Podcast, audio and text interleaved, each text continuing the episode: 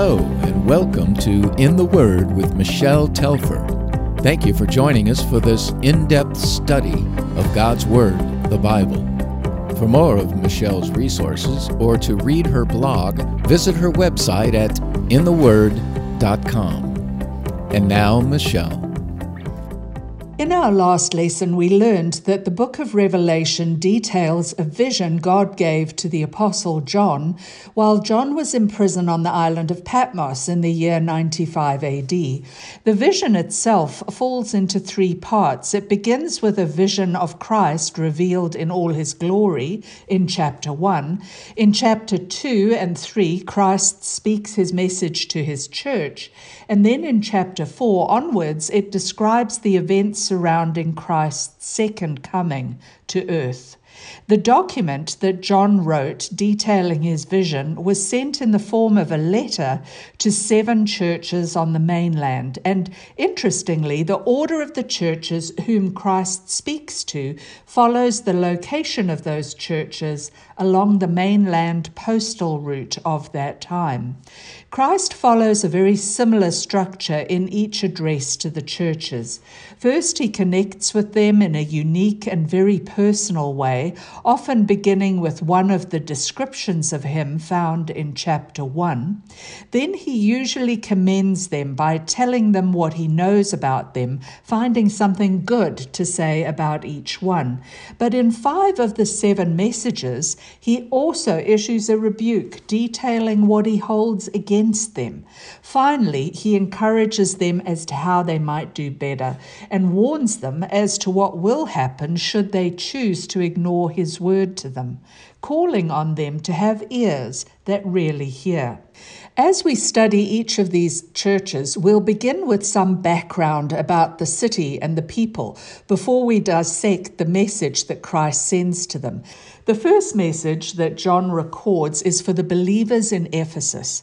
Ephesus was the first town along the postal route. It was a wealthy city with up to 500,000 people from many different backgrounds living in it. In the time of John, it was known as the marketplace of Asia because of its great harbour and because all of the overland trade routes converged there. Ephesus was one of the most important places in the whole Roman Empire. It was different to other cities in the Roman territory in that it was considered a free city. That meant they were self governing and didn't have to have Roman troops stationed there. Roman governors did make visits from time to time to try the most important court cases, but for the most part, the people of Ephesus were free to rule themselves. This city was a place of great culture, having a large library and a magnificent theatre that could seat 25,000 people. It was an important religious center as well. Not only did it have a temple for the worship of Domitian, who was the Roman emperor of the time, but also it had a huge temple dedicated to the goddess Artemis, who was Diana to the Romans. This temple, known as the Artemision, was so large it was celebrated as one of the seven wonders of the ancient world. The people of Ephesus were very devoted to Artemis and the fame that she brought to their city. Several great teachers of the early church lived and worked in Ephesus as well. Paul spent three years there, Timothy became their pastor for a while, and the Apostle John himself lived in Ephesus as a teacher before his arrest. So let's look at how Christ begins his letter to them. Starting at the beginning of chapter 2. To the angel of the church in Ephesus, write These are the words of him who holds the seven stars in his right hand and walks among the seven golden lampstands. I know your deeds, your hard work, and your perseverance. I know that you cannot tolerate wicked men, that you have tested those who claim to be apostles but are not, and have found them false. You have persevered and have endured hardships for my name and have not grown weary. Christ addresses the angel of Ephesus, and as we saw last week, angel also means messenger. So this word from the Lord is likely written to the pastor or the messenger God had sent to that group of believers in Ephesus.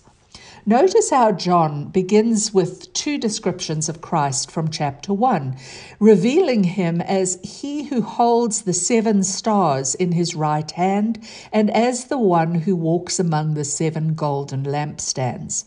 Remember that the stars were the messengers and the lampstands were the churches themselves. Why would he have begun his description of himself this way? Well, given that the believers at Ephesus had been blessed by so many great teachers in the past, it was possible that some of them might have become more focused on those messengers than on the one who had sent them. In revealing himself in this way, Christ wanted them to understand that he was greater than those he had sent, and that he is the head of the church, and that he was in their midst. They were not alone. Then Jesus tells them what he knows about them and he commends them, praising them for many things for what they did, for their hard work for the kingdom, and for their perseverance in the gospel. He also acknowledges their careful attention to doctrine, which was so important at the time, as many false teachers were trying to lead churches astray. Jesus commended them for testing those who were claiming to be apostles but were not. The Ephesians had apparently taken Paul's farewell warning to them in Acts 20 quite seriously, to be on the lookout for false teachers who would try to harm the church. They'd been very careful to check out those who claimed to have been sent out by the Lord. They'd examined both the doctrine and the behavior of these teachers, and in many cases had found them to be false. The Lord commended them for the way they had persevered, the way they'd borne many hardships for the sake of his name, and how they'd not grown weary in the effort. Yet Christ pointed out something about them that had changed. He said in verse 4 Yet I hold this against you. You have forsaken your first love. Remember the height from which you have fallen. Repent and do the things you did at first. If you do not repent, I will come to you and remove your lampstand from its place. But you have this in your favor you hate the practices of the Nicolaitans, which I also hate. In the midst of all their work for the Lord, they had somehow forsaken him as their first love. Their personal relationship with Jesus had suffered. Somehow, in their determination to root out error, they had gotten out ahead of Jesus, leaving him behind. He'd not left them, but they had left him. And you know, we too have to ask if we see ourselves in this picture as well. Do we serve Christ out of gratitude for his love for us? Does our service flow out of our intimate relationship with him? Or are we caught up in our own works and what we can do for him? Christ doesn't leave the Ephesians or us with a rebuke ringing in our ears. He explains how to make the situation right. Look at verse 5. Remember the height from which you have fallen. Repent and do the things you did at first. If you do not repent, I will come to you and remove your lampstand from its place. There, Christ encourages them to do three things remember, repent, and resume the things that they had done at the beginning when they first put their faith in Christ. As his followers, we need to review our lives with him from time to time too. We're to remember what it was like when we first came to believe in Jesus, and we're to compare our attitude now to what it used to be. Has life been taken over by other things, even if those are good things that we do for Him? If so, we need to do the next thing, which is repent. The Greek word for repent is metanoeo, and it means far more than to just be sorry for our actions. Metanoeo describes a complete change of direction. It's as if we were going in one direction, but realizing that we were wrong, we turn around and change our path to align ourselves with God.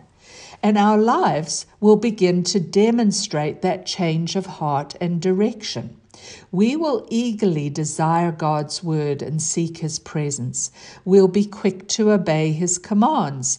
We'll seek out the fellowship of other believers. We'll share what we have and we'll live lives that are fully devoted to him. Jesus must be the passion of our hearts, not just the first in a lineup of other equally important affections. Christ warns the people of Ephesus that if they do not do as he says, he will remove their church. In other words, they would no longer be used to shine his light in that area as they once had. They would lose their relevance. Sadly, that promise has been fulfilled, and the old city of Ephesus is nothing more than a ruin that has lost its former importance. There is, however, one more thing that Christ commends them for. It concerns a particular group of false teachers who were widespread at the time. He declares in verse 6 But you have this in your favor. You hate the practices of the Nicolaitans, which I also hate. We can't be sure, but it is likely that the Nicolaitans were followers of a man by the name of Nicholas, who may have been one of the first deacons. So, this would have been one of those false groups Paul warned about in Acts 20. Though we don't know their exact origin, we do know what the Nicolaitans believed. They believed that because Christians were forgiven and no longer under the law, they were free to do whatever they wanted, even to engage in every kind of immorality. These people did not want to live differently to the pagan culture around them, and they tried to bring those practices into the church. Unfortunately, old heresies don't die, they just change clothes. Even today, some who say that they've been sent out by the Lord offer a similar teaching that how you live does not matter as long as you have come to Christ. But Scripture teaches us that it matters very much how we live after we come to the Lord. Because how else are we going to demonstrate His love, His holiness, and His grace except by the things that we do? Though Christ accepts us, just the way that we are. He loves us too much to let us stay the way that we are. His great power changes our lives, and He'll always move us into greater holiness and right living. But there's something very important that we must notice what Christ says to the Ephesians. But there's something very important that we must notice about what Christ says to the Ephesians in verse 6. He tells them, You hate the practices of the Nicolaitans, which I also hate. Christ commends them for hating the Nicolaitans' practices. He does not commend them for hating the people. Jesus hates the sin but loves the sinner, and so should we. Christ then concludes his message to them with an interesting phrase that he often used in the Gospels. Look at verse 7. He who has an ear, let him hear what the Spirit says to the churches. To him who overcomes, I will give the right to eat from the tree of life which is in the paradise of God. Though this is Christ's message to the church in Ephesus, the Holy Spirit is in fact speaking to the churches, plural. So, this instruction is for all Christ's people, not just those long ago in that city. And although the instruction is universal, He wants our personal response. And our obedience to what He's commanded will prove that we've truly heard His voice. Jesus then promises that those who overcome will be given the right to eat from the tree of life, which is in the paradise of God. My immediate question is how can a person become an overcomer?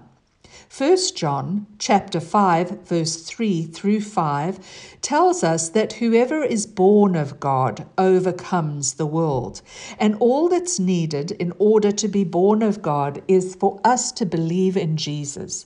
This kind of belief is not an intellectual acceptance of Christ. True biblical belief requires that we surrender our lives to Him as Lord and that we take Him as our first love. And when we do that, the Bible tells us that we will be overcomers. It is because we belong to Christ that we will be given the right to eat from the tree of life which is in the paradise of God. That tree of life is the same tree that Adam and Eve were allowed to eat from in the Garden of Eden before they sinned. It appears again in heaven, in the paradisios of God, where we will once more be able to eat of its fruit.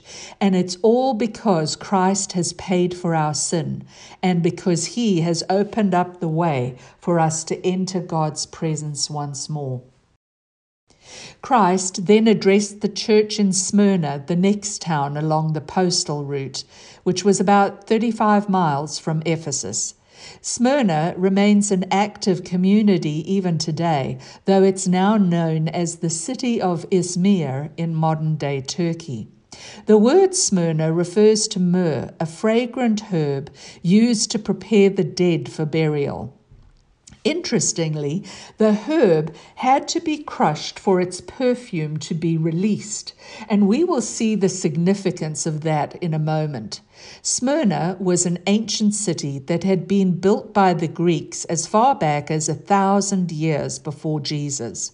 Around 600 BC, the city had been destroyed by raiders and it lay barren for 400 years before it was rebuilt and grew into a large, prosperous city once more. That might be why Christ reveals himself to them as the one who died and came back to life again, because their city had resurrected, if you will, as well. Smyrna was not only rich in trade, it was a place where culture flourished. It also was an important religious center in the pagan world. The towers of several temples to false gods encircled the hill behind the city, and because these temples gave the impression of a crown on the hill, Smyrna was known as the Crown of Asia, a title that will factor into what Christ says to them. Despite the pagan culture in Smyrna, it was really the Jews living in the city that caused the most problems for the Christians. Many believers in Christ were martyred in Smyrna. The most famous of them was a man called Polycarp, who was the bishop of that city and who at one time had been a disciple of the Apostle John. Polycarp was burned to death decades after this letter of Revelation was written because he refused to worship the emperor. Interestingly, he was killed on a Saturday, the Jewish Sabbath, on which no work was allowed. However, the Jews were so determined to put him to death that they broke their own Sabbath laws to collect wood for his furnace. Truly, Smyrna was a hard place for believers. Their persecution was intense, and the threat of death was an inescapable reality. Jesus speaks to this persecuted church in verse 8, saying, To the angel of the church in Smyrna write, These are the words of him who is the first and the last, who died and came to life again. I know your afflictions and your poverty, yet you are rich. I know the slander of those who say they are Jews and are not, but are a synagogue of Satan the Lord introduces himself as the first and the last who died and came to life again. In declaring himself to be the first and last, Jesus is reminding them that he is God himself, despite what their persecutors may proclaim. He is the sovereign Lord, the one who was in the beginning and will be in all eternity. There's no one above him, and he is the one who has overcome death itself. He's conquered the ultimate threat of the enemy against us, and he lives to reign forever. Death no longer has any power on us. What does Jesus say? That he knew about these believers in Smyrna. He knew that they were being crushed under the weight of their hardships and their afflictions. He was not disinterested or unaware of their circumstances, and he is not disinterested or unaware of ours. He knew their poverty. However, he wanted them to realize that they were actually rich rich with the true riches that don't depend on a bank account, but on a re- relationship with Jesus Christ. Jesus knew that they were being persecuted, slandered, and falsely accused by the Jews in that city. It must have been an especially bitter form of persecution because these were the people who claimed to belong to God, but who proved by their very actions that they did not. In fact, Jesus described these self proclaimed Jews as belonging to the synagogue of Satan. For in persecuting the Christians, they were really proving that they were working against God Himself, despite what they imagined. This is the first time that we come across the name Satan in Revelation, and it means the adversary. Elsewhere in Revelation, he's called the devil and the accuser, and he is the enemy of God's people. Jesus confirms this enemy was behind the persecution in Smyrna as he begins to warn the believers there of what is coming. Verse 10 Do not be afraid of what you are about to suffer. I tell you, the devil will put some of you in prison to test you, and you will suffer persecution for 10 days.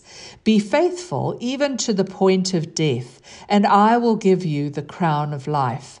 He who has an ear, let him hear what the Spirit says to the churches. He who overcomes will not be hurt at all by the second death. Jesus warns them that they were about to suffer even more, that it would be done at the devil's encouragement. And then he tells them not to be afraid, that though they would be thrown into prison and would suffer persecution, it would only be for 10 days. And in other words, it would only be for a limited period of time or a time cut short by God Himself. It would not last. Notice that the Lord does not ever say that he will prevent the persecution. In fact, he gives them the command to be faithful even to death. And if they were faithful even to the point of death, he would give them the crown of life. The Greek word for crown in the text is stephanos. This was a crown that was given to victorious athletes when they won their sporting events. James also speaks of this crown in James chapter 1 verse 12 saying, Blessed is the one who perseveres under trial, because having stood the test, that person will receive the crown of life that the Lord has promised to those who love him. In that city, known as the Crown of Asia, every time they looked up at the circle of pagan worship that crowned their hill, those who knew Jesus as their Lord could remember that he promised them a crown and that they had to be faithful unto death because Christ had defeated death. Like myrrh, those in Smyrna were being crushed by persecution, but the fragrance of their faithful offering would win for them a prize that far outweighed anything the world had to offer. You and I need to remember the same. Let us be faithful to the Lord, even to death, for he has said, I am the resurrection and the life. The one who believes in me will live, even though they die. Verse 11 tells us what we need to hear the Spirit say to the churches and to us personally. He who has an ear, let him hear what the Spirit says to the churches. He who overcomes will not be hurt at all by the second death. The Bible teaches that there are indeed two different kinds of death. Physical death is the natural death we all face when our bodies cease to function and the soul that dwells within us departs. And spiritual death is the condition of our souls apart from God and the life He brings. It's not being connected to Him. We can be physically alive and yet spiritually dead at the same time. In fact, the Bible says that before coming to Christ, before accepting Him as our Lord and Savior, though we were physically alive, we were spiritually dead in our sins. We were separated from God by our own actions and our refusal to believe in Him and follow Him. We can't avoid physical death, but thankfully we can avoid spiritual death. We do this by turning to Christ, repenting of our sins, and placing our trust in Him as our Savior.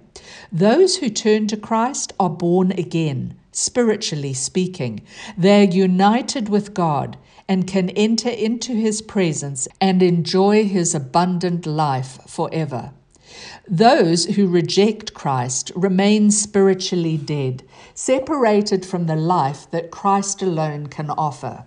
We'll learn more about the second death in the final chapters of Revelation, but it's important to understand from our text here that the second death does not affect overcomers, those who belong to Christ. It only affects those who reject Him during the course of their lives and never turn to Him in faith. After suffering physical death, they experience the second death, the eternal separation from God that they willingly chose when they were alive will continue. It is a sobering thing to think about. Those who believe that Jesus is the Son of God will have to face the first death, physical death. But we will not be separated from God for all eternity. That second death has no hold on us.